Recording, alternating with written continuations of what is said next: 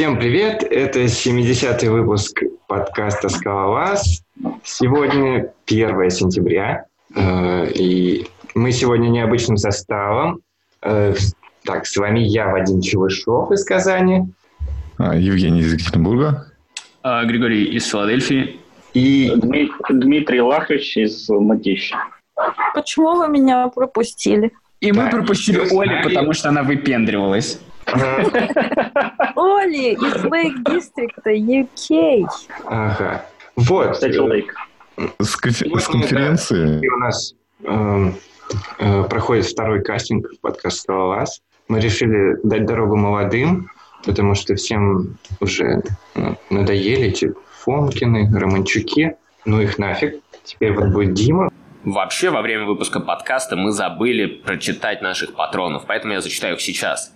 Большое Александру Бабину, Алексею, Александру Федорову, Александру Семенову, Александру Шарихину, Александру Shadows Mind, Ашлакову, Алексею Алехину, Алексею Скробуту, Алексею Вахменину, Аль Алкерсану, Артему Соколову, Дмитрию Лахвичу, Enterprise Java Примату, Игалю Табачнику, Илье Фадину, Куратору Александру, Люгеру, Майку Турченкову, Михаилу Турновскому, Николаю Татаринову, Олегу Нижникову, Павелу Дмитрюку, Sleeping Cat, Сова, Stackflow, Виктору Москвичу, Виктору Тараненко, Лолкету, Алексею Троицкому, не удаляйте сырые выпуски с Ютуба «Люблю помачено», Хаскил Карри, Этис Атис Аниматис и Юрию Бадальянцу. Спасибо вам большое. Угу, ладно, но самое важное, зачем мы вообще позвали Диму, да, это чтобы обсудить Дельта Wave, в котором никто не шарит. Ну, на самом деле, скажем так, построение Delta Lake, новый продукт э, от компании Databricks, они решили, что с парком нельзя накормить большую индустрию. Индустрия хочет работать с большим количеством данных, но при этом хочет понизить порог вхождения, поэтому, собственно, появились датафреймы, и люди работали с люди работали раньше просто с датафреймами, но там всегда была проблема в том в плане, что ты всегда работал с какими-то конечными файлами. Ты всегда менеджил метаданные руками, ты всегда менеджил а, доступ к этим данным и так далее. И, собственно, а, был хороший такой конкурент у Spark, даже не конкурент, наверное, а библиотека, это Hive. Apache Hive, который позволял удобно работать с данными, которые хранятся в различных форматах, и э, с ними очень удобно работать, плюс в Hive 3 появились менедж таблицы с поддержкой транзакций, то есть у тебя никогда не возникнет э, тети ридов. Вот. Так вот, э, Delta Lake э, это вот такая штука, построенная поверх э, Apache Spark, чтобы обеспечить транзакционные таблицы, чтобы возможно было работать, обновлять данные. То есть у тебя появляется обсерв в HDFS. А, вот. Подожди, а при чем от вообще? Не, не... как-то... Да, при чем тут Spark и Hive и Delta Lake? А, а причем чем, причем, а, собственно, ну, мы все разрабатываем большое количество различных микросервисов, и компании, компании агрегируют большое количество данных, в частности, Clickstream. Вот. Мы агрегируем как э, ритейлер, я работаю в компании Ламода, э, большое количество данных о действиях пользователя. И нам бы хотелось бы посмотреть, э, что делает пользователь, как э, улучшить наши продажи и так далее. И мы строим для этих данных хранилище, чтобы большое количество различных людей могло работать с этими данными. Например, посмотреть там, как часто кликали по товару, или построить какую-нибудь, а, какую-нибудь атрибуцию по действиям пользователя и понять, а, что мы можем улучшить, чтобы улучшить выручку. И для этого требуется большое количество специалистов, не обязательно владеющих э, там, языком программирования Scala или Python или еще чем-либо, но владеющим какими-то знаниями о бизнесе, области данных знаний, э, данных э, владеющими там, SQL и так далее. И они хотят работать с этими данными, и поэтому возникает необходимость построения таких вещей, как Data Lake. То есть а поверх Data Lake строится Data Warehouse. Это унифицированный слой доступа к данным раз, различного формата. И... То есть я А я правильно понимаю, вот есть э, клевые ребята, они вот ставят вот этот Delta Lake, ну или Data Lake, да, они настраивают, какие данные где будет храниться, э, выворачивают это пользователям, а они уже там просто SQL-ками фигачат поверх него. Нет, это не так. Эта попытка была сделана в Спарке, чтобы мы указали, что... Я сейчас постепенно приду к этому. А, мы указали э, то, что у нас есть где-то данные, мы с ними общаемся. Например, с помощью Spark или Hive. Hive нам дает, там, допустим, SQL формат, Spark дает SQL и какой-то их внутренний, какой-то внутренний формат датафрейма. Ну, если вы совсем опытный человек, вы можете на RDD писать, но тренд такой, что в э, Spark приходит больше людей с бэкграундом Python, и они пишут на Python, и RDD не очень подходит для Python, потому что там затраты на сериализацию и прочее, прочее, прочее. Поэтому вот. И э, вот эти бизнес-пользователи, ты им приходишь и даешь, допустим, Jupyter ноутбук, и они прям с ними работают у себя с, э, с ноутбука, там, могут виртуальной средой или еще по чем-то и им хорошо, они прям даже не знают, что такое э, там, скалы, им просто объясняешь какой-то сабсет э, команд, и они уже могут э, делать какой-то бизнес-value из этих данных. Но проблема заключается в том, что э, сейчас большое количество законодательных норм появляется по ограничению доступа к данным. Э, то есть э, данные, они сами по себе меняются, меняется их структура, меняются Э, допустим, количество полей и так далее, и, то есть формат полей. И нужно хранить все равно всю эту историю, нужно иметь возможность хранить э, э, то, какими данными были полгода назад какие данные сейчас. Допустим, вот, это, вот этой колонки, возможно, не было э, полгода назад. А сейчас появилась, допустим, колонка Age для пользователей, ну, в, в стриме данных. Mm, и... Я теперь, кажется, понял, что значит слово дельта в названии. А дельта, дельта, дельта, дельта, собственно, и есть та надстройка, которая позволяет, первое, заниматься менеджментом а, метаданных, то есть мы всегда можем для существующей таблички а, добавить новую колоночку, и это все решится автоматически. То, э, то есть а, то есть мы можем, допустим, у нас была табличка некоторая представленная в там, имя, фамилия. И мы сохраняли эти данные, допустим, с парк стримингом э, в ваш DFS папочку, а потом у нас э, наш микросервис начал посылать еще дополнительно данные о возрасте. Мы без проблем добавляем э, новую колонку и при этом не занимаемся. У нас есть какой- какой-то процесс по обновлению схем. То есть наш, наш Spark становится все более и более похожим на классическую базу типа PostgreSQL или Oracle. Это достаточно просто и понятно. Но появляется еще и возможность того, чтобы посмотреть, какая структура данных была когда-то вот в прошлом. Это дает, собственно, Delta Lake. А, а Гриш, тебя как это вдохновляет? А, нет. Почему? Это такой короткий ответ. А, не, ну у тебя вот. просто нет проблем с версионированием, так? А, нет, я считаю, что, ну, во-первых, да, у меня не так много проблем с версионированием. Я просто всегда делаю новую копию, а старую храню там. Ну и какая-то совместимость, конечно, не остается. И так как я не работаю с большим количеством колоночек, у меня нет клик-стримов и не такая вообще бизнес-логика, то есть мне как бы я в этом вижу лишь большую проблему хранения данных. Ну, то есть у тебя было много неконсистентных данных, ты их неконсистентно положил и сделал и пытаешься сделать консистентный способ доступа к неконсистентным данным. То есть типа костыли фигачишь вокруг э, проблем с данными.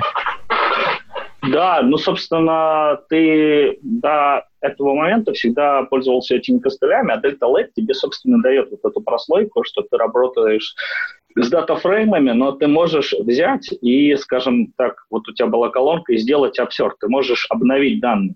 То есть это, идеология больших данных говорит о том, что мы работаем не э, с неизменяемыми данными, то есть у нас append only, а, паттерн, то есть мы всегда что-то добавляем и как-то костылим, если нам хочется обновить колоночку или строчечку и так далее. Но Delta Lake, собственно, дает с помощью того, что он строит, э, использует transaction log, сделать так, что мы можем строчку обновить. Вот, собственно, под капотом у него версионируемый паркет и транзакшн лог. И он все за этим следит и при этом позволяет это делать, э, так сказать, транзакционно для нескольких джоб. Ну, Дим, а вот еще хотел уточнить, а физически это что такое? Это э, какой-то набор, э, ну вот кластер ты можешь из этого создать, да, где настроишь, как это будет храниться, и api которая, которую мы будем, не знаю, а, вот а, дополнить физи... вопрос, можно я дополню? Потому что я вот думал, что Delta Lake это просто библиотека на 150 комитов. А, это была библиотека на 150 комитов, сейчас это библиотека на большее количество комитов, и, и уже, в принципе, можно начинать пользоваться, а, потому что для некоторых кейсов а, она уже начинает подходить. Единственное, она работает только с паркетом, а, а физически прошу прощения, там все еще не так плохо, там все еще не так хорошо, то есть это действительно библиотека, а, ты ее подключаешь, и она работает, когда ты ее запустил сам. То есть это не какой-то демон, который следит за состоянием хранилища и так далее. А, это все еще а, то, что ты запускаешь, и вопросы скедулинга, вопросы прав доступа к данным, интеграции с data government, uh, governance, там практически еще нет. Это достаточно сырой продукт, но если у вас, допустим, есть табличка и вам нужно ее обновлять данные, и обновление происходит медленно, то, в принципе, Delta Lake для вас подходит. Что-то как-то немножко эта риторика а, настроение в пресс-шоу и на записи поменялось. Я думал, Дима скажет, что ну это сырая какаха, никому не рекомендую пока что пользоваться. На самом деле нифига, стоит Диме дать пиво, и он будет рассказывать про то, какой дата лейк чудесный, и что это лучшее изобретение человечества, оно же его бич. А вот ты скажи лучше, а чем отличается вот, эм, вот этот дельта лейк от хайва, который... Вот в том-то, в том-то и проблема, моя главная обида заключается в том, что вместо того, чтобы сделать нормальную интеграцию с Hive Trading, который дает все это бесплатно, в принципе, вот эти вот эти таблицы, э, проверок, снапшотинг, там, версионирование данных там, и так далее, они сделали свою приблуду, и теперь они рекламируют ее как вот отдельный продукт. Они никак не интегрированы, при этом Hive является более зрелым продуктом для более зрелой отрасли, как Delta Lake, вот этого кровавого enterprise. И вот мы не видим небольшой сплит. Ну и плюс э, Hive дает возможность работать с несколькими форматами файлов, э, с несколькими источниками э, данных. Delta Lake дает возможность работать пока только с паркетом. И если вы в компании используете там орг, то вам придется создавать э, паркет таблицы. Ну и плюс э, там остаются все те же самые проблемы с парка, что первое, вы должны использовать последнюю, одну из последних версий Spark 2.4.2, чтобы у вас работал Data Lake. И большинство компаний, у которых там развернут кластер Hadoop. Мы сейчас знаем, что у вас там последняя версия Spark, но э, в классическом EMR, я не знаю, там сейчас есть 2.4.2 или нет. Да, в классическом EMR всегда последняя. Всегда последняя. Ну вот, а кто-то развернул Hortonworks или Cloudera и ждет обновления уже полгода. Но Те, кто развернул не... Hortonworks, Works, у них особый склад ума просто и э, специфичные задачи. Я просто ну, пытаюсь... Э, задача построения Delta Lake. А, я вот хотел заметить, что Databricks, э, по-моему, переняли методику да, э, анонса скала библиотек э, на конференциях, и все, что вот там на 30-100 комитов, но они собираются над этим работать, они сразу open source и ну, работают с рекламой, не знаю, там, за год, за два, прежде чем продукт станет нормальным. То есть то же самое, по-моему, было с MLflow, он до сих пор не, непонятный, но и вот он, я не знаю, с 30 комитов за open source дали э, на, на саммите своем э, инфу о нем. Но вот пока они что-то не знаю, ничего не слышно. Ну вот эта штука, что они делают, она действительно нужна индустрии, потому что есть необходимость иметь возможность без костылей обновлять данными, данные и следить за тем, что а, что, что же было в прошлом и что сейчас, но при этом иметь э, нормальный интерфейс для людей, которые не сильно шарят э, в программировании, но при этом знают больше о бизнесе, чем рядовой разработчик.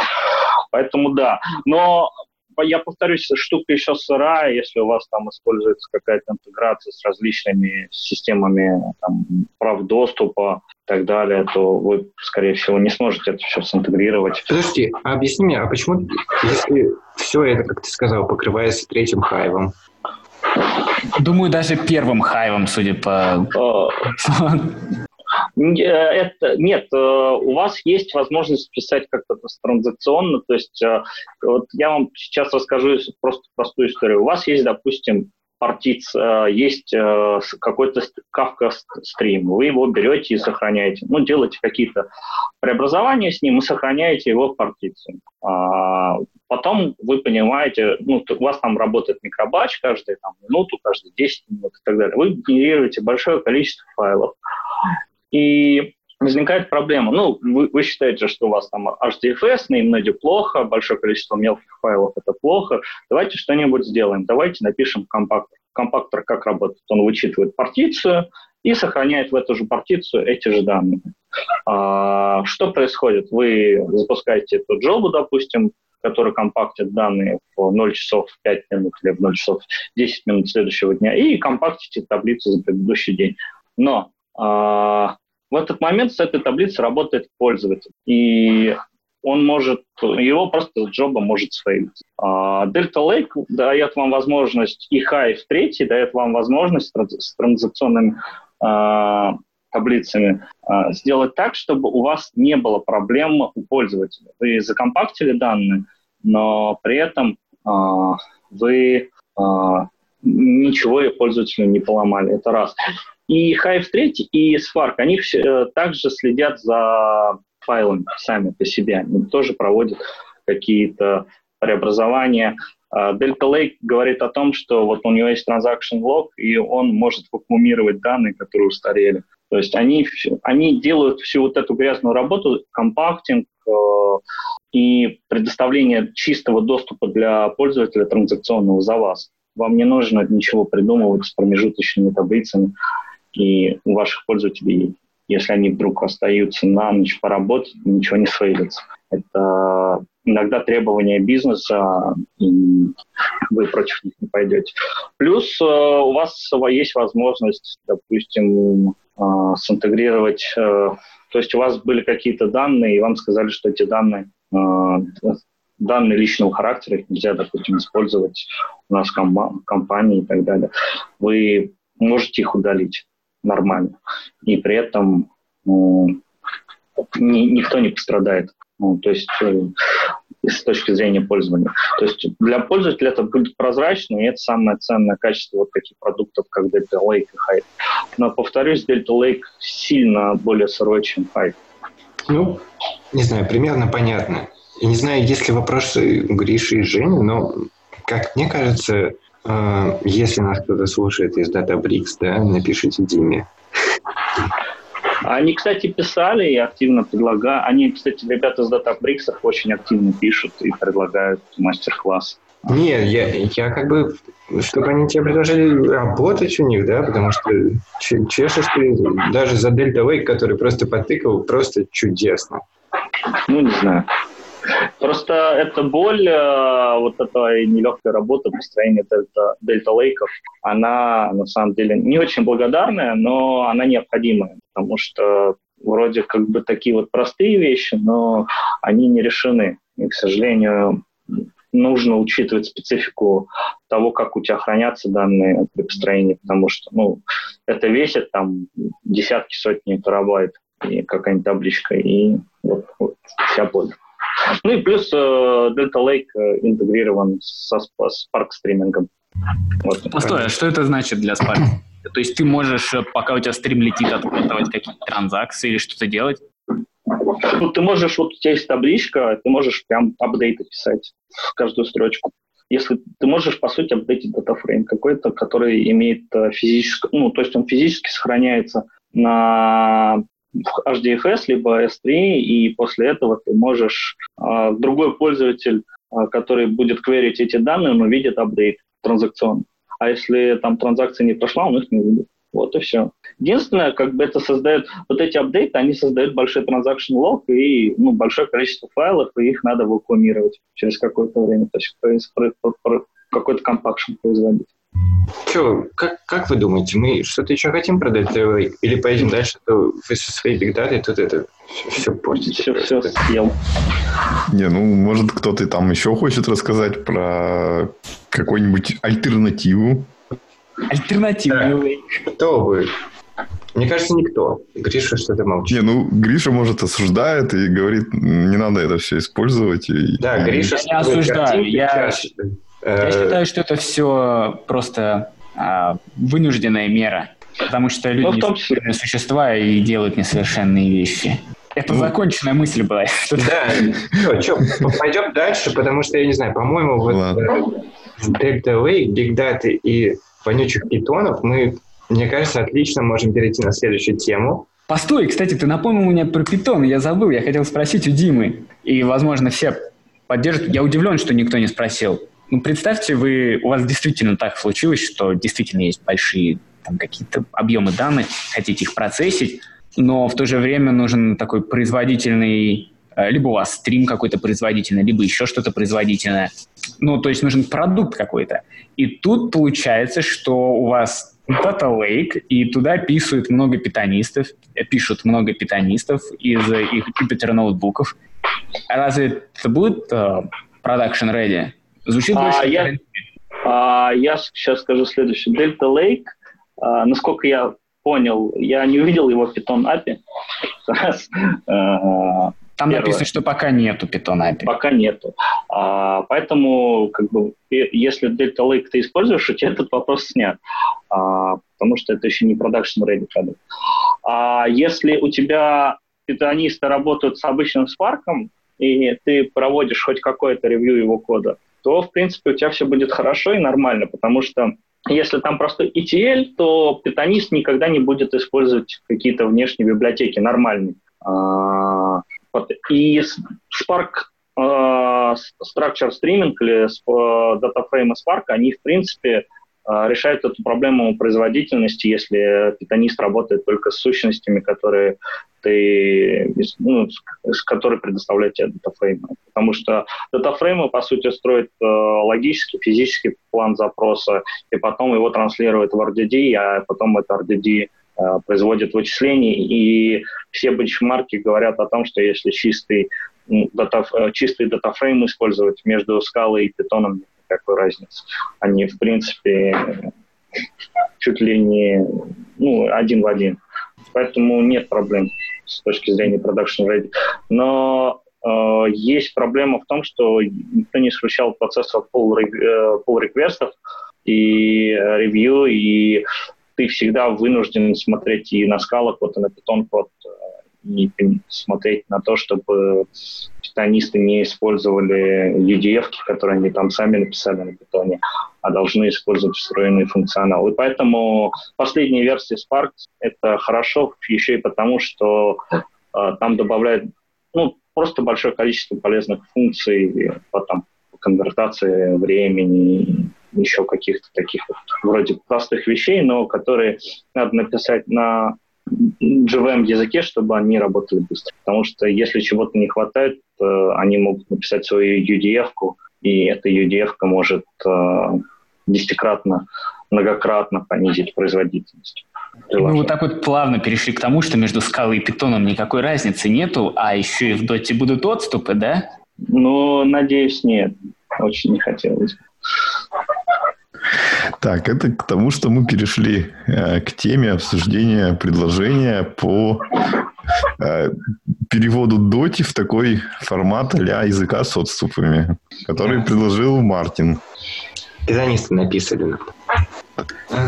Э, ну, короче, мне кажется, наброс совсем не про питон был от него, а про языки вроде Акамл, э, которые, ну, как бы, они вот прародители скалы, ML семейства, и, а, собственно, там никогда отступов не было, только в каких-то редких местах ставили точку запятую э, для каких-то особых кейсов.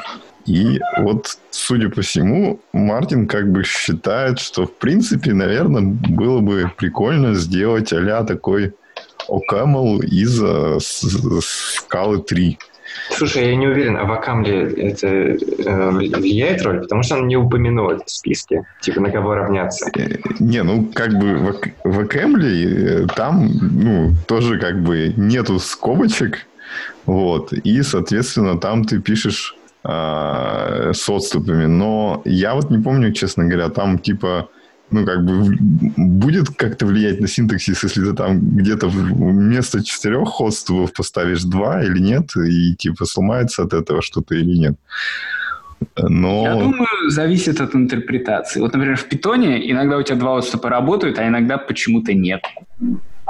Ну вот да, да. Ну, там, короче говоря, там можно в таких каких-то запутанных случаях ставить точку запятое, чтобы, типа, ну, сказать точно, что вот это уже что-то другое. Вот.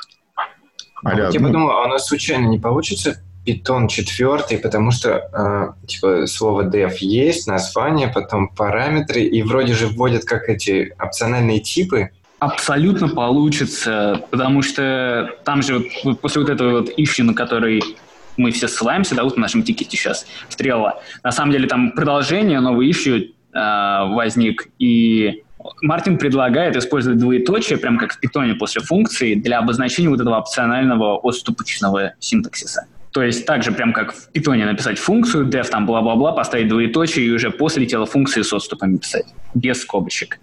А я еще, кстати, вспомнил раньше, я несколько раз встречал такие набросы, что кто-нибудь посмотрел скалу, и он такой пишет, фу, это как питон, там, наверное, типа э, динамическая типизация и все такое. Типа, не буду дальше смотреть. Вот. И это, наверное, подспо- поспособствует таким странным мнениям. Ну, скоро тайп-хинты ведут, и вообще вот хорошо. Я как раз тайп-хинты имел в виду, я пока гуглил, пока вы общались. Я не знаю, я бы вот сказал, что мне на самом деле пофиг. Ну, в смысле, это не столь страшно, потому что какая разница, если они, если они и так уже много изменений внесли, да, в любом случае будет такая ситуация, что ну, ты должен четко и определенно решить, что вот этот проект, да, я уже пишу на доте. Или вот эта библиотека, э, я в любом случае уже ну, либо отделяю новую ветку от нее и полностью пишу на доте. А что делать таким библиотекам, как Cats, ну, у которых есть существующая база? Ну, а, там же может быть возникнуть холивары по поводу того, что какой же мы все-таки стиль используем. Не Нет, подожди, это же будет просто как бы две разные кодовые базы, как я, как я себе представляю. Потому что котам пришли, да, и дали им нормальные все, все функции, нормальные тайп-классы, из чего бы им их не использовать, ну, если они уже собираются писать на доте. Просто мне кажется, в какой-то момент, да на какой-то версии скажут, ну, типа, вот это все, вот эта последняя версия, дальше мы пишем на доте, я не знаю, какие-то... Э, ну, если что-то плохое, конечно, происходит, мы вот там бэкпортим фиксы. Я думаю, что все так вот безболезненно. Ну, по идее, в идеале все плавно должно перейти. То есть после 2.13 следующий не будет тупо скалы, и она не будет развиваться. Потому Нет. что 2.10 не очень развивается до сих пор. Там 2.11 все уже забыли, что это такое. 2.12 уже дропается поддержка, вот там, скажем, а, после 2.14, да, ну, после какой-то, в общем, определенной версии скалы, она просто в доте следующей ступени эволюции будет. Ну, прям как с питоном прям. А, вот, кстати, как... еще, а, ну, я вот хотел спросить, все сравнивают это как ситуацию с питоном 2 и питоном 3. А, и вот мне представляется, что те люди, которые сравнивают, они особо с питоном и не работают. Ну, то есть, вот единственное для меня, что понятно, мне вот неприятно, что у меня, допустим, на дистрибутиве по дефолту идет питон второй, а я что-то ставлю, запускаю, а оно на третьем написано.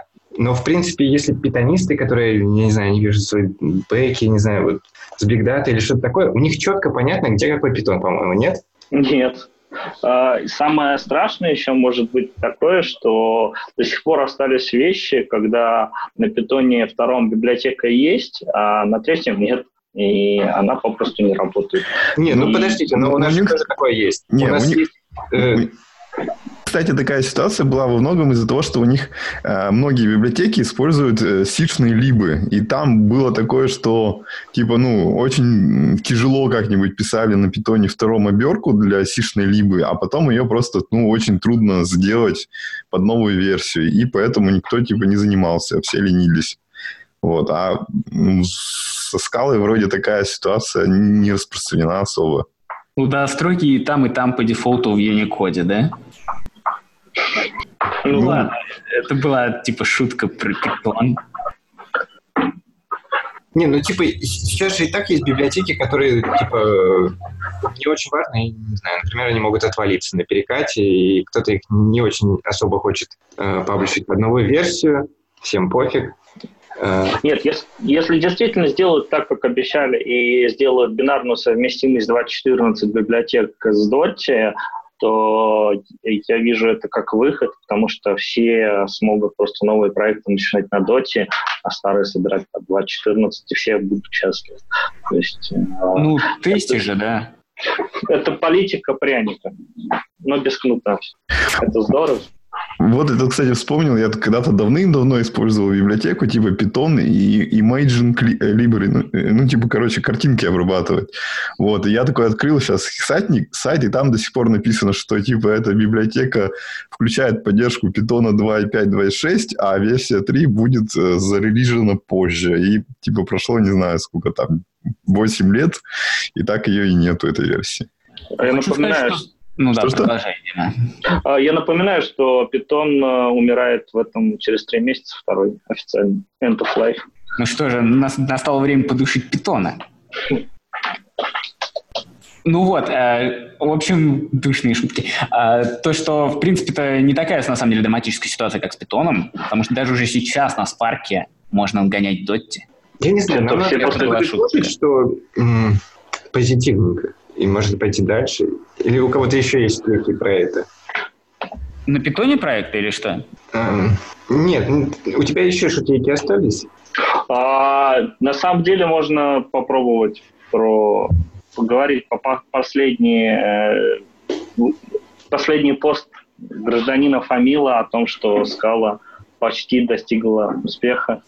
Э, на фоне всего этого он как-то выглядит а что он там опять высрал? А ты не прочитал уже, Гриш? Нет. Я просто прочитал. Я забыл. отписался с Фамилы. Я его не читаю больше.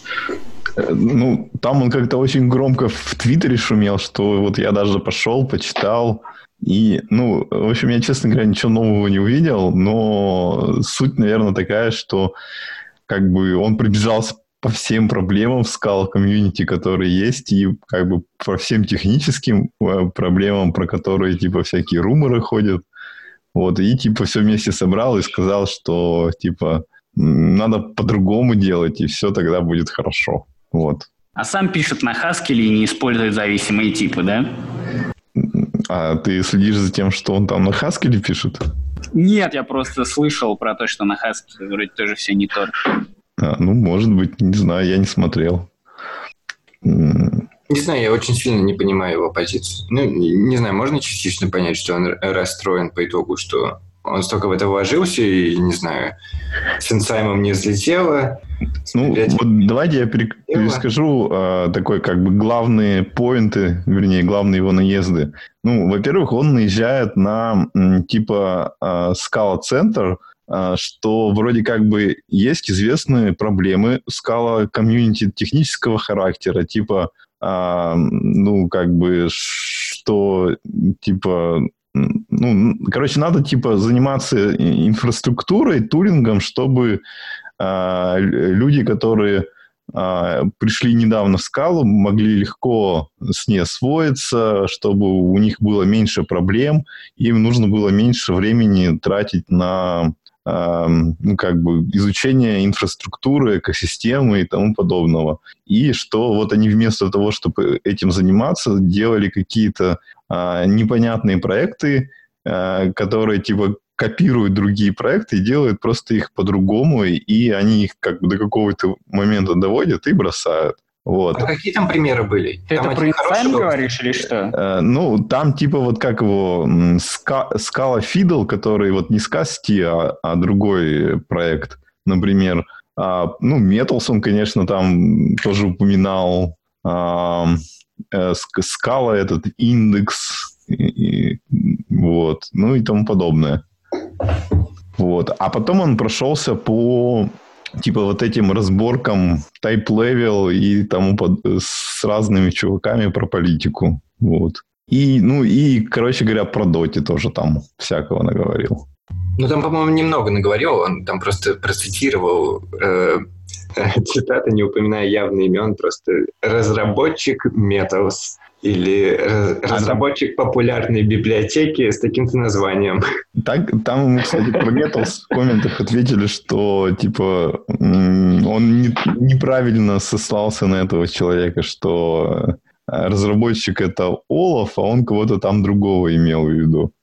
А там еще, на самом деле, упомянулась важная мысль, за которую его очень сильно критиковали по поводу того, что как же сложно нанять э, хорошего скала-разработчика э, простой компании, потому что это ну, нереально. И основной упрек заключался в коммен- комментариях к вот этой строчке и к вот этому высказыванию о том, что вообще хорошего разработчика очень сложно нанять. А зато так скиллистов много.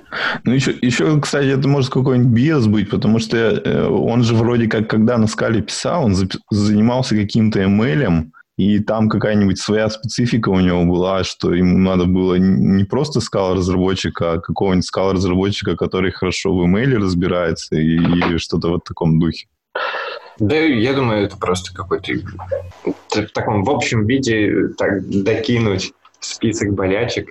Я не знаю, мне на эту тему вспоминается вот этот э, сок, который ругался за э, то, как выглядит сайт, за документацию и прочее.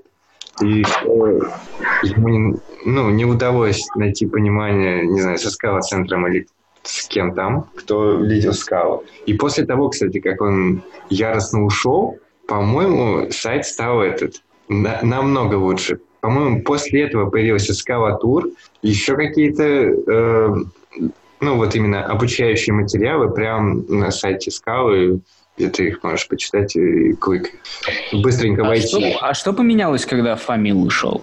А это мы еще должны вот подождать, потому что э, вот из примеров, допустим, то, что какие-то плохие проекты, не знаю, Scala Index, я не знаю, может, он э, ну вот надавил и указал, что вот такое делать не надо, а в принципе, я не знаю, мне кажется, это ведет, что Фамилу не удалось с ними договориться, может быть, э, Scala Center начнет быть более открытым. А ну, еще парочку людей уйдет. А мне кажется, что тут была все же основная проблема больше финансового смысла. Я, конечно, могу ошибаться, никто не знает ничего. Так что это лишь мои спекуляции. Ну, в смысле, что они стали инвестировать в поддержку Enzyme денег? А, да, и в поддержку его NetLib, порта которые используются в Spark активно и в Бризе. Ну, в общем... Не, ну, NetLib, я насколько понимаю, это как бы не со Scala комьюнити связано наезд. То есть э, там было такое, что... Это а, связано с Apache. Что, что как бы он надеялся, что всякие интерпрайзы, которые юзают Spark, будут его поддерживать в этой разработке, а типа в результате никто не обратил, просто взяли все либо и стали юзать. Ну да, это просто как пример, который явно всплыл. Мне кажется, так было во всем плюс-минус. Короче, ты спрашивал, что изменилось? Вот в тот момент, когда он бросил вот энсаймом заниматься, изменилось то, что типа а, он перестал как бы обновляться под новые версии оперативно, вот, а, а потом появился как бы Metals, а, который вроде такой няшный, но он имеет ограничения, в отличие от Enzyme, по ну, как бы старым версиям, которые поддерживают скалу. И ну, в результате такая ситуация, что как бы под какие-то новые версии а, есть няшный Metals, а под какие-то старые версии, типа сейчас, кроме идеи, ничего не юзать нельзя. Вот. И, и, кстати, вот с Металсом такая же проблема есть. Вот я заметил, недавно выходила какая скала, ну, 12.9, что ли. Вот. И до сих пор вот как бы нету релиза Металса, который ее поддерживает. А он просто отказывается с ней работать? Да, он просто говорит, что типа не знаю такую версию, типа все, не запускаюсь. Вот. Ну, как обычно, надо пойти на GitHub и закоммитить туда что-нибудь, вот, которое фиксит это. Но мало кто это делает. Молчание повисло. О, кстати, надо спросить, э, а Дима, ты используешь Metals? Я нет, я использую стандартную идею. А ты меня пробовал, пробовал или, или не стал использовать просто? А У меня скала 2.11. Я говорю, Хотел. А, в смысле, как раз у тебя та версия, которая не поддерживает... Ну, как бы, да, у меня все достаточно аскетично а, в плане библиотек. Мне не надо особо сильно заморачиваться. А, так у меня в проекте в основном ну, максимум коты. А, и прям жесткое нарушение всех канонов, а, импорт всех имплиситов. И нормально живу. Зио вроде у тебя есть. А Zio, Zio у меня есть в HomeMate проекте, но там есть и Akka, которая персистент, и используется вот библиотечка э, AvrofOS, которая там работает поверх кейс-классов, очень удобная. Как раз она вот недавно релизнулась. А, Это о том, что вот. Так что нет, Metals не использую, пока для меня это выглядит как, э, не знаю, как вот то, на что надо убить кучу времени и заставить это работать э, как идея, хотя бы как идея. Ну, надо сказать, все-таки там довольно легко все настраивается, особенно если ты какой-нибудь Visual Studio код юзаешь. Э, У меня большая нелюбовь к Visual Studio Code, потому что он, да, он действительно хороший, но э, я Visual Studio Code использовал для C-проектов, и даже на C-проектах э, Visual Studio Code года три назад у меня безбожно вис. А так как он построен на электроне, насколько мне известно, я заклеймил все, что построено на электроне, и не использую это. Короче, тебе надо это, пересмотреть свои отношения, потому что я, не знаю, я уже, по-моему, месяца два, что ли, сижу на вот метаусе в VS Code, и все просто прекрасно. А, а VS Code автосохранение уже научился делать? На самом Нет, деле, вот к этому надо... Потому что два года назад действительно VS Code это было очень плохо. Короче, Дима прав на самом деле, потому что два года назад VS Code действительно вис. Я открывал свой проект, и он просто не мог открыть большой проект и крашился даже. Ну, Вот. сейчас я не могу такого сказать. Он у меня не крашится, у меня скорее какие-нибудь проблемы с метаусом, что вот тут он, допустим, мне не дает переход, тут он э, не- не- с какого-то хрена он просто перестал работать, и мне надо заново э, заимпортить э, в него проект. Ну, а к самому VS Code претензий никаких у меня нет. И И Самое главное, я хотел сказать, у меня так, так было больно на идее набирать код, ты его как, этот, как будто вдалбливаешь, я не знаю, клавишу нажимаешь, да, и вот надо подождать. И вот ты так по буквам фигачишь. Может, конечно, незаметно со временем к этому привыкаешь, но когда я открыл VS Code, я просто вот просто пишу текст, и мне не надо, у меня нет никаких задержек и лагов на экране. Это просто было освобождающе. Может, у тебя просто мака нет? Да при чем здесь Mac? Не, ну, Гриша, у меня Mac есть, хоть и не новый, но, короче говоря, у меня похожая ситуация с идеей была. Вот, и она до сих пор есть. Типа, многие проекты открываешь, ну, там час-два работаешь, все зашибись, а потом в какой-то момент оно начинает вот именно так же, причем как бы плавно так. Сначала Да-да, как будто течет чуть-чуть. Э, я Сначала понял. замедляется там, ну, как бы в течение, например, двух минут вот так прямо замедляется, а потом все зависает просто. И только перезапуском что-то помогает. А Это garbage collector включился. У меня, да, у меня такое было только на маке 2014 года. Ну, вот у меня как раз такого года Mac есть. Когда я изучал э, Java, начинал только давным-давно, а, бытовало мнение, что приложения с пользовательским, э, пользовательские приложения на Java нельзя писать, потому что у них проблемы с откликом. Собственно, потому что есть garbage collector. Ну, мы, сейчас что-то это не туда пошли, потому что мы вот в этом не разбираемся в деталях, что там именно происходит, потому что раньше таких проблем не было. И вот, например, без плагинов, когда я писал на Java в идее, таких проблем не было. Я помню, я испытал ровно то же самое чувство, когда пересел с Eclipse на идею, где мне, где в Eclipse я вдалбливал вот так вот через боль, а в идее я просто фиг- фигачил этот, э, все буковки подряд. И было чудесно. Блин, ну вот я хоть... У меня вообще такого не было. Я, я понял, с что... коллектором прям.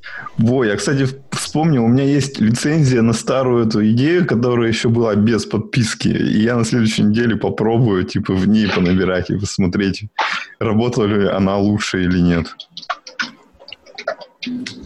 В смысле, В общем- что старая идея?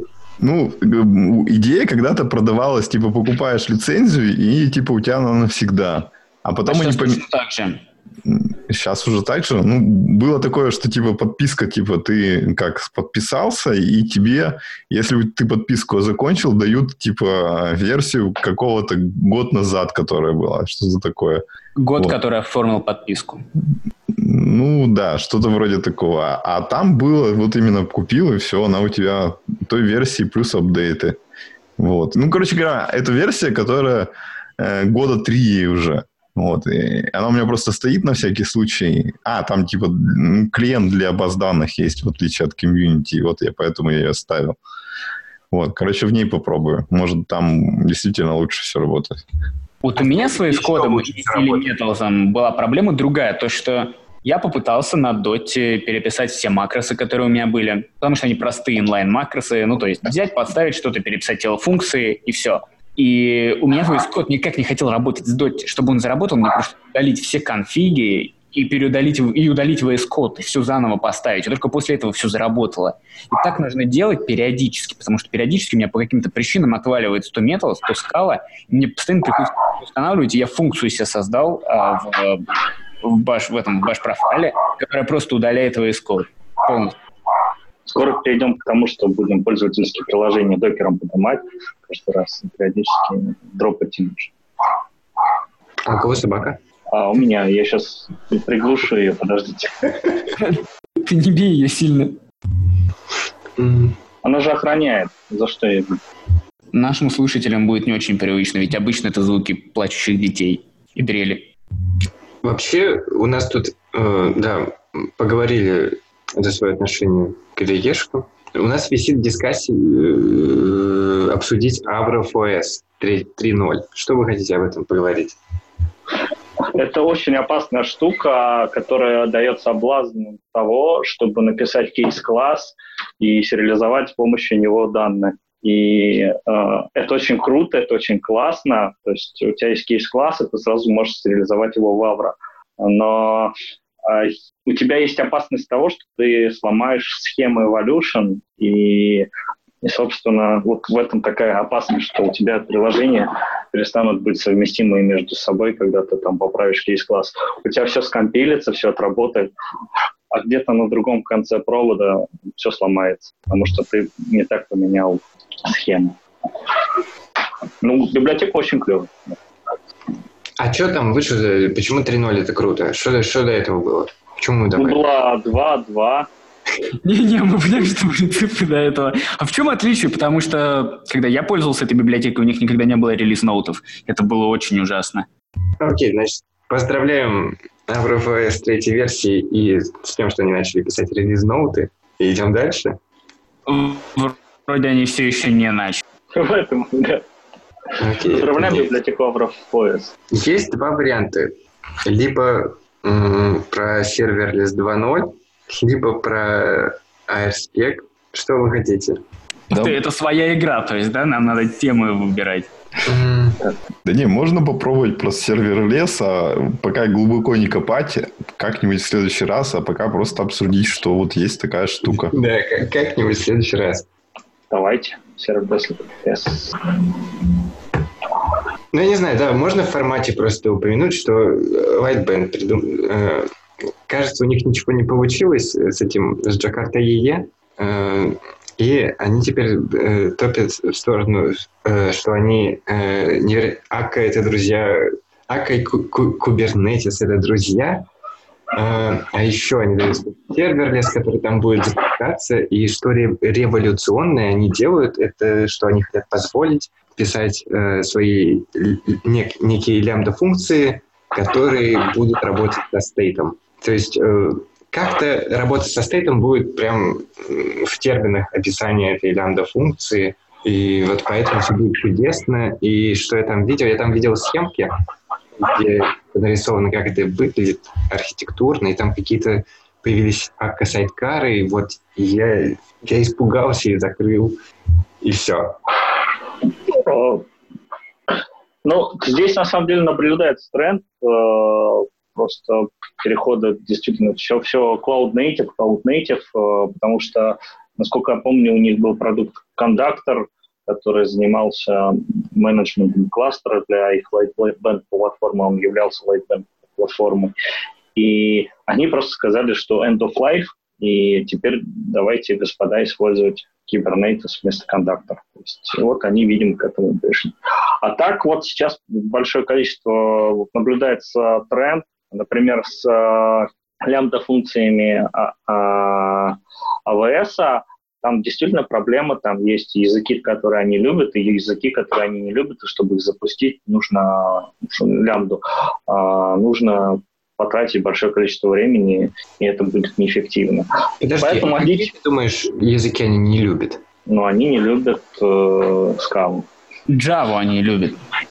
Подождите, вот я недавно, э, я недавно охренел, потому что где-то в Твиттере я видел обновление у них э, рантайма для Haskell, и все были невероятно воодушевлены, как они невероятно его ускорили. Короче, проблема серверлесса для JVM в том, что ну, допустим, у тебя есть какое-то REST-приложение, что такое лямбда? Лямбда — это какая-то ну, функция, по которой ты, да, ты ранишь JVM-ку. И получается, что у тебя на каждый запрос новая JVM, это же очень затратно. А, так вот, сейчас я поясню. Но сейчас у них начинает появляться такая штука, как а, Amazon Container Service. А, то есть ты вместо лямбда можешь свой какой-то рандомный контейнер запустить и всю обвязку вокруг себя сделать. Есть, Слушай, а, а, разве это не уже давно? То есть AWS Batch, ты просто там батчи контейнеров пускаешь или... Ну да, вот она. Вот да, свои контейнеры, мне кажется, у них тоже давно, и кубернетисы у них там уже свои внутри есть. А, там именно это вышло в 2019 году. Я чуть попозже это уточню, чтобы никого не брать. Но а, вот. подожди, ты это не про то, что они open source а. какой-то на F называют? Fire, АКС. АКС там вместо АКС. Постой, АКС а, это Kubernetes? Да, АКС. Mm. АКС. А я думал, ты имел в виду то, что все шумели, что они на расте какую-то там э, свою виртуализацию подбандили. Или э, опишка это к, к КВМ у них там. Ну ладно, не суть.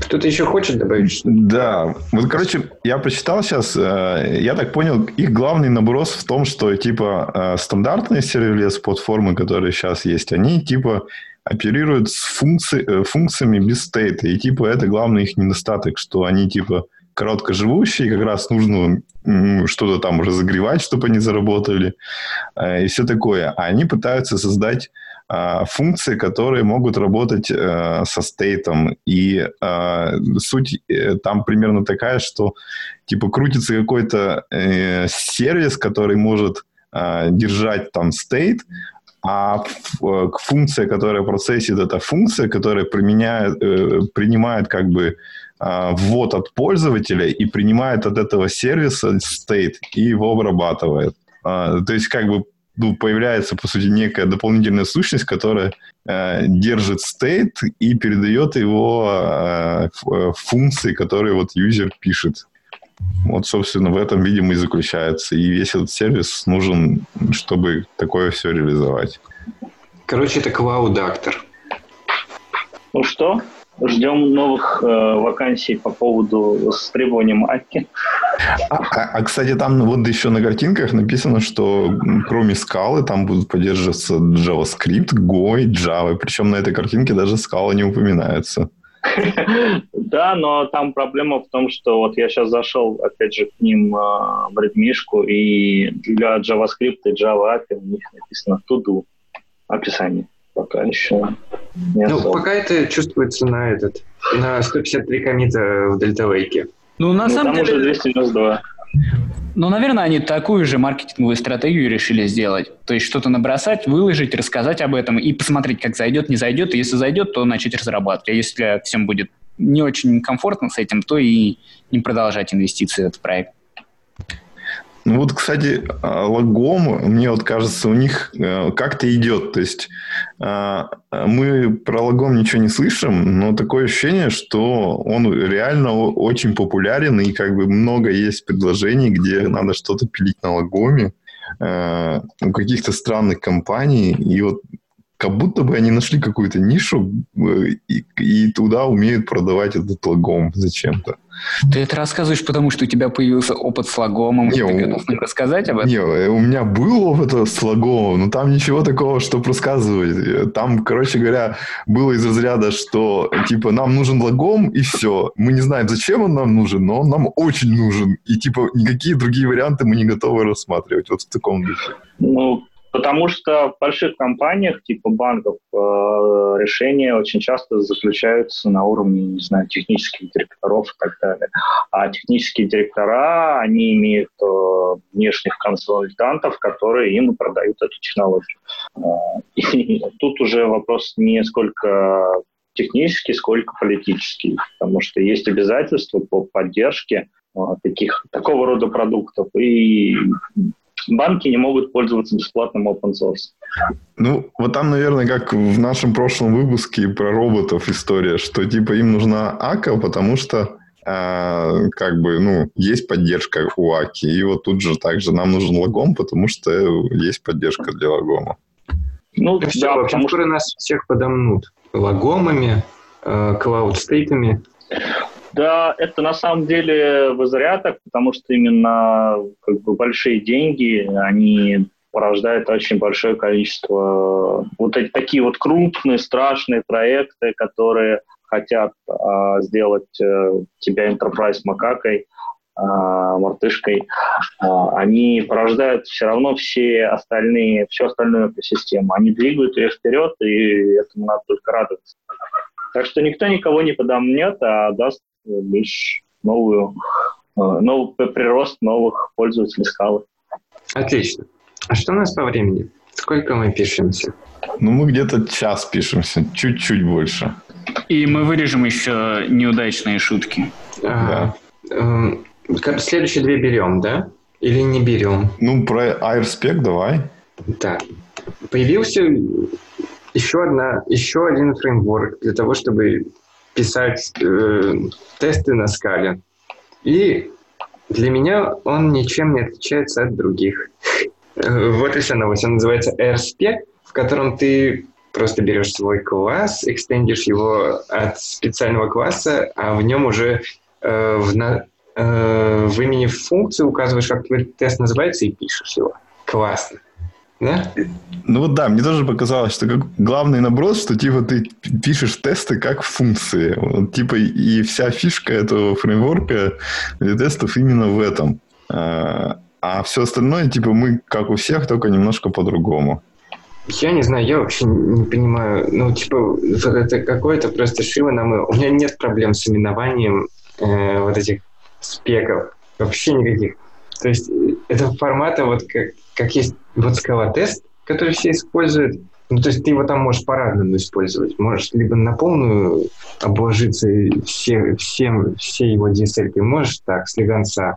И почему-то э, Лихаю делает у-тест, который, ну, в принципе, то же самое, просто у тебя и из-за того, что, по-моему, там надо... Там только есть один метод, тест, да, и ты вот его имплементишь а в нем уже, как сказать, агрегируешь все свои тесты. То есть э, разница просто в несколько отступов. И тут то же самое. Вот, э, короче, я там еще кину ссылку. Есть такой проект, называется TestZ. Там а, тоже как бы пытались упростить а, написание тестов именно в плане, что как бы не заморачивать вот этими сложными DSL-ами. И суть там сводится к тому, что там тесты вообще даже с SBT особо не интегрируются, и у тебя просто есть такой, типа, дополнительный main класс для тестов, вот, и ты, короче, ну, определяешь тоже как бы в отдельных файликах как объекты с функциями тесты, и сам уже пишешь, как их там запускать параллельно, не параллельно, вот просто как бы, ну, типа в мейне приложения у тебя э, даже как бы, ну, ты пускаешь как обычную программу эти тесты и, и все делаешь сам. А, и как бы, в принципе, тоже работает и, и довольно просто. На самом деле, вот текущая проблема, которую я вижу в тестовых библиотеках, это проблема создания и закрытия ресурсов. Э, потому что, допустим, тот же э, Spark э, инициализировать достаточно накладно, и хотелось бы его как-то для некоторых тестов пошарить. А вот я не знаю текущих мейнстрим библиотек, которые позволяют как-то мне выделять нормально ресурсы для нескольких тест-сьютов, наверное, и при этом когда мне хотелось бы выделять еще раз другой ресурс, ну, допустим, запустить Spark с другими параметрами. Так вроде а, же Distage решает одну из таких проблем. Ну, ну, вот мы надеемся на это и уповаем, потому что э, очень хотелось, допустим, вот у меня было желание поднимать, э, запускать тесты параллельно, каждый раз на, накатывать э, в базу схему, и э, проводить какие-то интеграционные тесты с одной и той же базой, но, допустим, в разных сьютах. Ну, просто потому что, чтобы тесты друг другу не мешали. И все это еще должно запускаться, скажем так, э, в CI. И, э, и вот как вот, по сути, вот непонятно, допустим, как запустить докер-образ, чтобы он занял порт, ну, докер-образ с базой, и он занял какой-то определенный порт, и при этом не, не определенный какой-то рандомный порт, потому что на этом э, на этой, допустим, на Jenkins может параллельно какой-то другой тест работать и так далее, и так далее, и так далее.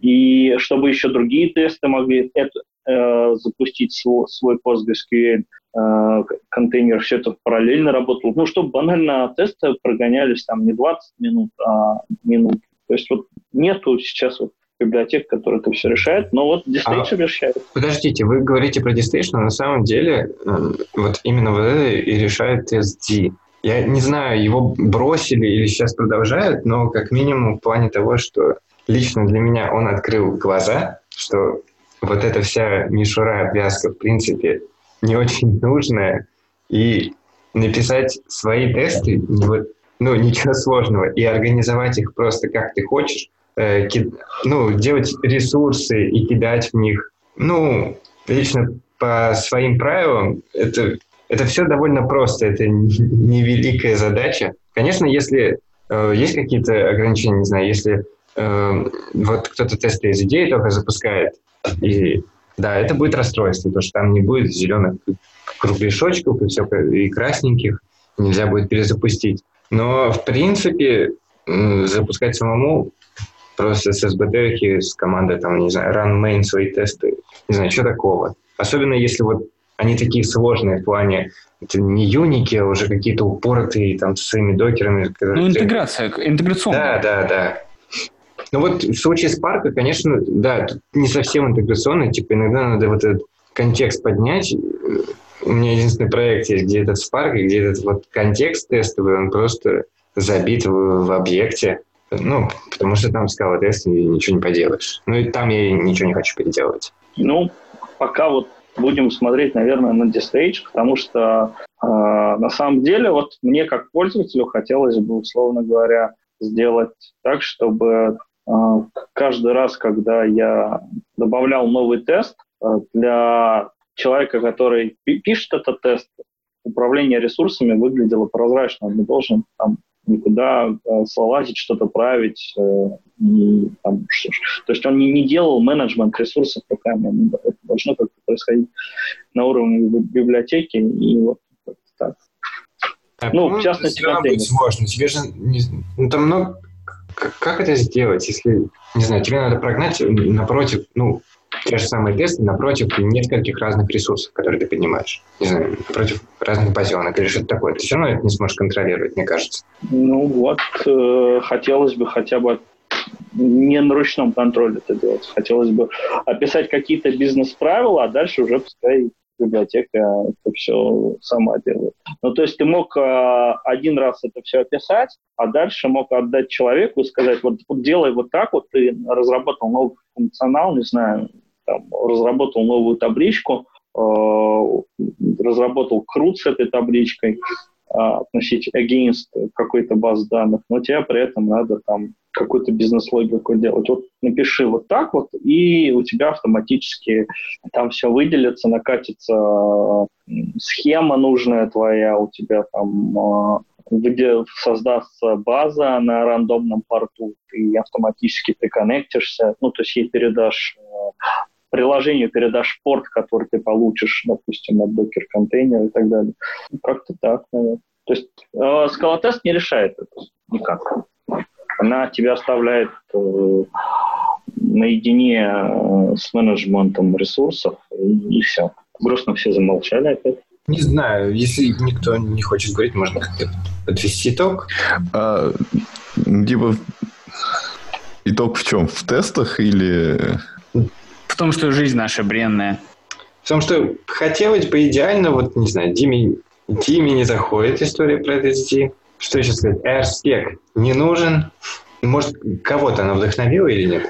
Э, кстати, вот этот AirSpec, я так понимаю, он, ну, короче, это некая компания, которая на самом деле э, чем-то конкурирует вот с этими дистейджами. Они там пилят свои какие-то AirLog, AirDI, и то есть у них типа набор библиотек, которые типа как раз направлены на а, типа, как сказать, производительность разработчиков, вот. А, и, э, ну, может быть, как бы решение неудачное, но они явно куда-то в ту же сторону пытаются двигать. То есть они... Я вспомнил, о чем ты говоришь. У них тоже есть какие-то там свои фреймворки полностью для которые там, не знаю, 17 э, библиотек, вот этих Air, что-то там, с dependency injection и, и прочее. Да, и там как раз в этой статье есть, что вот, типа, давайте в тестах DI наш использовать, и, типа, все будет хорошо. Понятно. Очень интересно было бы пообщаться, увидеть дискуссию этих ребят и ребят из компании Seventh Mind, и узнать, чей же все-таки фреймворк э, для DI лучше или лагеры. Короче, я думаю, что все идет, опять замыкается, и скоро кейк паттерн будет опять популярен. Правильно я понимаю? Вот, а в поддержку, например, позиции Вадима про то, что интеграционные тесты имеет смысл держать в интеграционных тестах. Я тут вспомнил, что у меня был на самом деле случай очень давно, и мы захотели иметь интеграционные тесты проекту, и также требовался там Spark, ну не Spark, требовались другие тяжелые ресурсы, выделение их, и хотелось бы, чтобы, например, один инстанс базы для множества разных независимых тестов. И суть была в том, что база поднимается, там какие-то фиксчи есть, и куча табличек, и хотелось как-то разделить вот этот подъем базы данных, чтобы не делать каждый раз свою логику для каждого теста, чтобы каждый тест не поднимал свой instance базы и не делать что-то там такого, а просто иметь одну базу, например, и чтобы все тесты работали, а потом по итогу их работы как-то все это просуммировать и сделать какой-то один чек того, что все тесты вроде бы удачно выполнились. А, и тогда дичь была полная. То есть мы вместо main а создали integration project, так это делается, и просто нафигачили своих классов, которые по факту никаких assert ов не делали, а тупо еще одно приложение, которое интеграционные тесты гоняет. И я так понимаю, что Scala Z... Scala Z тест? Тест Z. Тест Z. Тест Z, да, тест Z должно упростить вот эту как раз процедуру, правильно? Да, да. Ну, да, оно имеет смысл. Но, может быть, можно было решить эту проблему, имея какие-то подтесты у тестов. Ну, типа, то есть ты запускаешь тест, он порождает контекст, и в этом контексте остальные тесты запускаются. Не, ну, типа, такое же и есть. Я не знаю. Ты же можешь написать в том же скала тесте, вот ты, ты группируешь по каким-нибудь, не знаю, дескрайбам, да, но у тебя все упирается что, в размер сорца. То есть тебе Да, надо... у тебя просто сорец будет э, огромный. Ну и логическое разделение тоже хочется какое-то. Ну, то есть, например, иметь пачку тестов, всех пробежать, а потом может быть, как ты проверишь, что все тесты, которые выше пробежали, что-то сделали, ну, то есть output какие-то. То есть каждый тест отрепортил, что вот тест выполнил тест, а в конце тест, который проверил, что тесты тест. Поехали дальше. А, вот, у нас раньше была такая рубрика «Полезняшки», и тут как раз э, вот есть а, блокпост Адама Варски про а, Будзуку 2019. Это, короче говоря, такой шаблон... Как музыкальный фестиваль какой-то.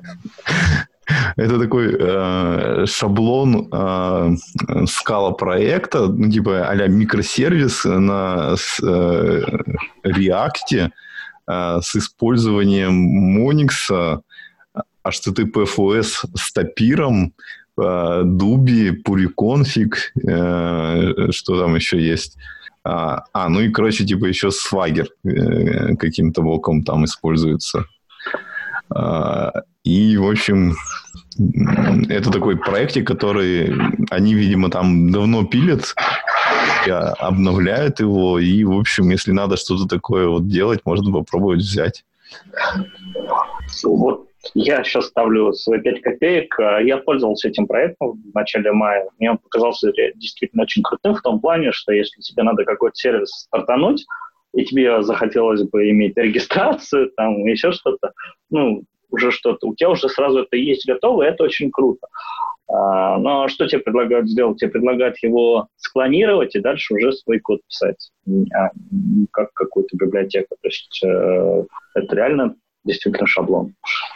Есть, э, но я так понимаю, это больше внутренний проект компании, поэтому особо документации по нему нет. Хотя она есть номинальная, но очень много непонятного, но если вы хотите быстро что-то сделать, вполне можно взять. Но вы сразу, сразу же подсаживаетесь на software mill stack, и это может потом аукнуться. Подожди, а какой у них стек? Они же там вроде свое не засовывают, ну, кроме топира. ASTTP, или как там библиотека называется. Ну, это я не а, вижу. А, я тут... есть зависимость, да? Да, вроде как она есть.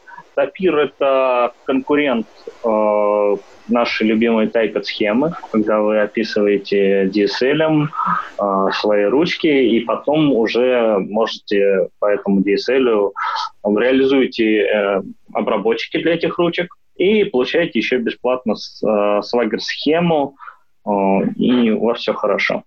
Вот. Но, опять же, это надо понимать, что это, скажем так, это не вот как Lightband, это все-таки компания, которая занимается, наверное, да, как Lightband, все-таки консалтингом по, по поводу скала решений, и минорные обновления могут приводить к тому, что у вас что-то не работает.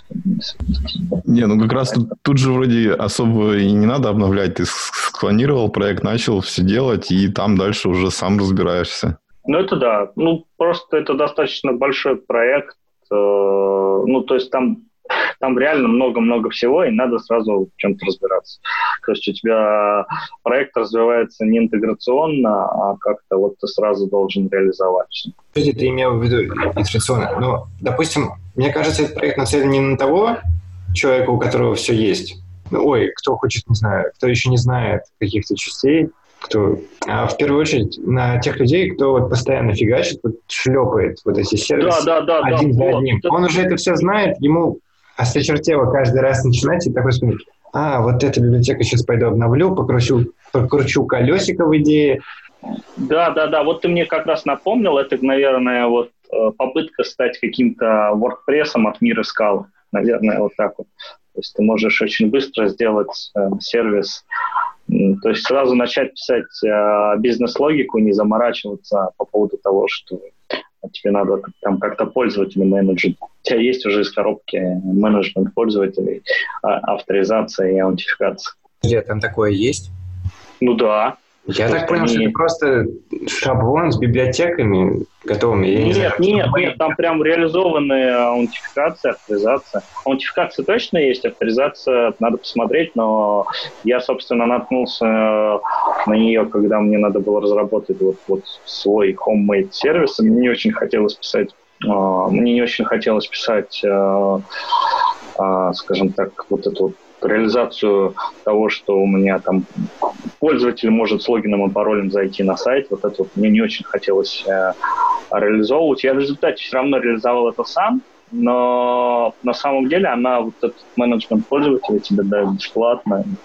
Прям. Вот это типикал задача того, что нужно на сайте иметь возможность. Ну, это на самом деле очень клево вот бери и используй. То есть, э, в принципе, можно основать веб-студию и делать REST-сервисы на заказ с помощью бутылки.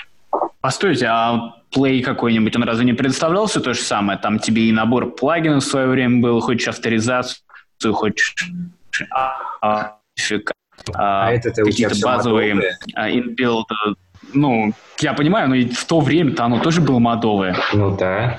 Ну, много еще. Ну, а сейчас ты не модовый, сейчас ты возьмешь твой, тебя заблюют, это все. Вот ты, ты бы сейчас взял твой, Нет. ну вот, поэтому бери Будзуку. Ну, Фудзука это все-таки уже при, это шаблон проекта, то есть тебе надо все там в простейшем случае свои credentials до баз данных э, добавить, и у тебя уже есть поддержка регистрации логину и пароль. И все. Вот это уже много стоит, потому что ты можешь э, сделать, э, скажем так, э, большой, хорошую такую спа-страничку, дать ссылку на регистрацию, дать возможность там, во- возможность пользователям зарегистрироваться на сайте, а самому собива- собирать лавондрий на Кикстартере, чтобы реализовать какой-то свой проект. Вот, у тебя это уже есть, и тебе не надо ничего делать. Кстати, прикольно, я смотрю build.sbt, там даже есть команды задеплоить на Heroku. А? Вот. То есть это то, что на самом деле не хватает э, Scala миру. Э, просто этого должно быть больше и больше таких библиотек. Тогда мы будем все, э, все очень крутые. Поэтому вот, собственно, Spark такая библиотека. Ты можешь взять и работать. Тебе ничего не надо.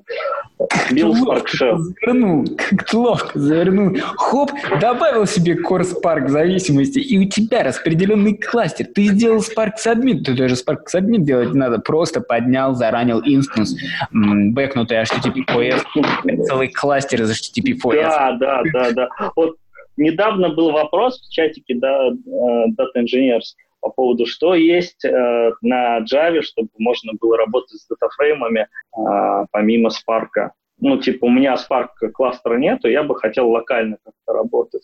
Ну, или хотя бы как там э, с Pandas. Ну, а, собственно, ответ, который прозвучал, признаюсь, от меня, это был Spark. Ты просто добавляешь Spark зависимости, ну да, там у тебя зависимость на 250 мегабайт. В 21 веке живем, у нас 40-гигабитные каналы. Ну, И по факту просто, это означает, что ты на а, AWS Lambda не можешь задеплоить сервер. ну, может быть. Ну, на EC2 инстанс можешь. Ну и в Хи- в Хироку, скорее всего, тоже можно. Так что, как бы... э, Можно полную хероку, на самом А, деле. Женя, ты не знаешь судьбу какой-нибудь из спартанских библиотек? По-моему, я там видел одну, которая должна была быть как-то около Спарка, но у нее был реализован именно только локальные датафреймы. Нет, я за такими не слежу. Нет, датафреймы не должны. Э, Звучал вопрос, есть ли какие-нибудь библиотеки с локальными датафреймами. И локальные датафреймы дает Spark. А других пока уже все, все погибло. Нет, без 200 мегабайт д- dependency. А некоторые, ну, там же как бы дискуссия развелась, в общем-то, Java стримы кто-то посоветовал, я помню. Ну так-то и Spark Коллекции, стримы, в общем, да? Spark коллекции. Коллекции, да. Отлично. А, Слушайте, а почему нету такой же библиотеки для тайпит схемы, как Будзука? Ну, в смысле, не А. библиотеки, а шаблона проекта. ну, это вообще, А. это несерьезно, да? Нет, там есть шаблон проектов в экзамплах, прям на самом деле сделанный и очень, очень круто. На самом деле Typed схема очень, очень приятная библиотека, я всем э, ее рекомендую, если вы готовы ковыряться, А, потому что, ну, там си- синтаксис сильно более, лока- самый лаконичный си- синтаксис э, построения э, HTTP, REST роутов э, из всех библиотек, что я знаю, там все вот эти не- неприятные стрелочки, которые всех боя- все боятся, но там всего, по сути, надо две стрелочки запомнить, запомнить, поэтому не страшно. Ну да, там есть проект с экзамплами, поэтому можно туда посмотреть и копировать. Я вот лично делал так. Прям куски кода копировал, и ну, все было хорошо. В общем, я, да, спасибо за э, рекламу тайпит схемы. Я думаю, нам пора сворачиваться. Я, я прям говорю все пока-пока, да? Да, говори. Ага. Тогда это был 70-й выпуск подкаста. Э, и это был, ну, вот такой кастинг Димы, э, где он отлично справился и даже поработал аж за несколько маркетологов разных компаний. Поэтому э, напишите в комментах, хотите ли вы Диму чаще, стоит ли, как нам стоит решить, ну, положительно ли прошел кастинг или нет. А, да, и с вами были Вадим Чевышов из Казани. Дмитрий Лахович из Матищ. А, Евгений из Екатеринбурга. Э, Григорий из Филадельфии. И если вы промолчите ничего не ответите по поводу Димы, то э, мы примем решение когда, потому что молчание знак согласия.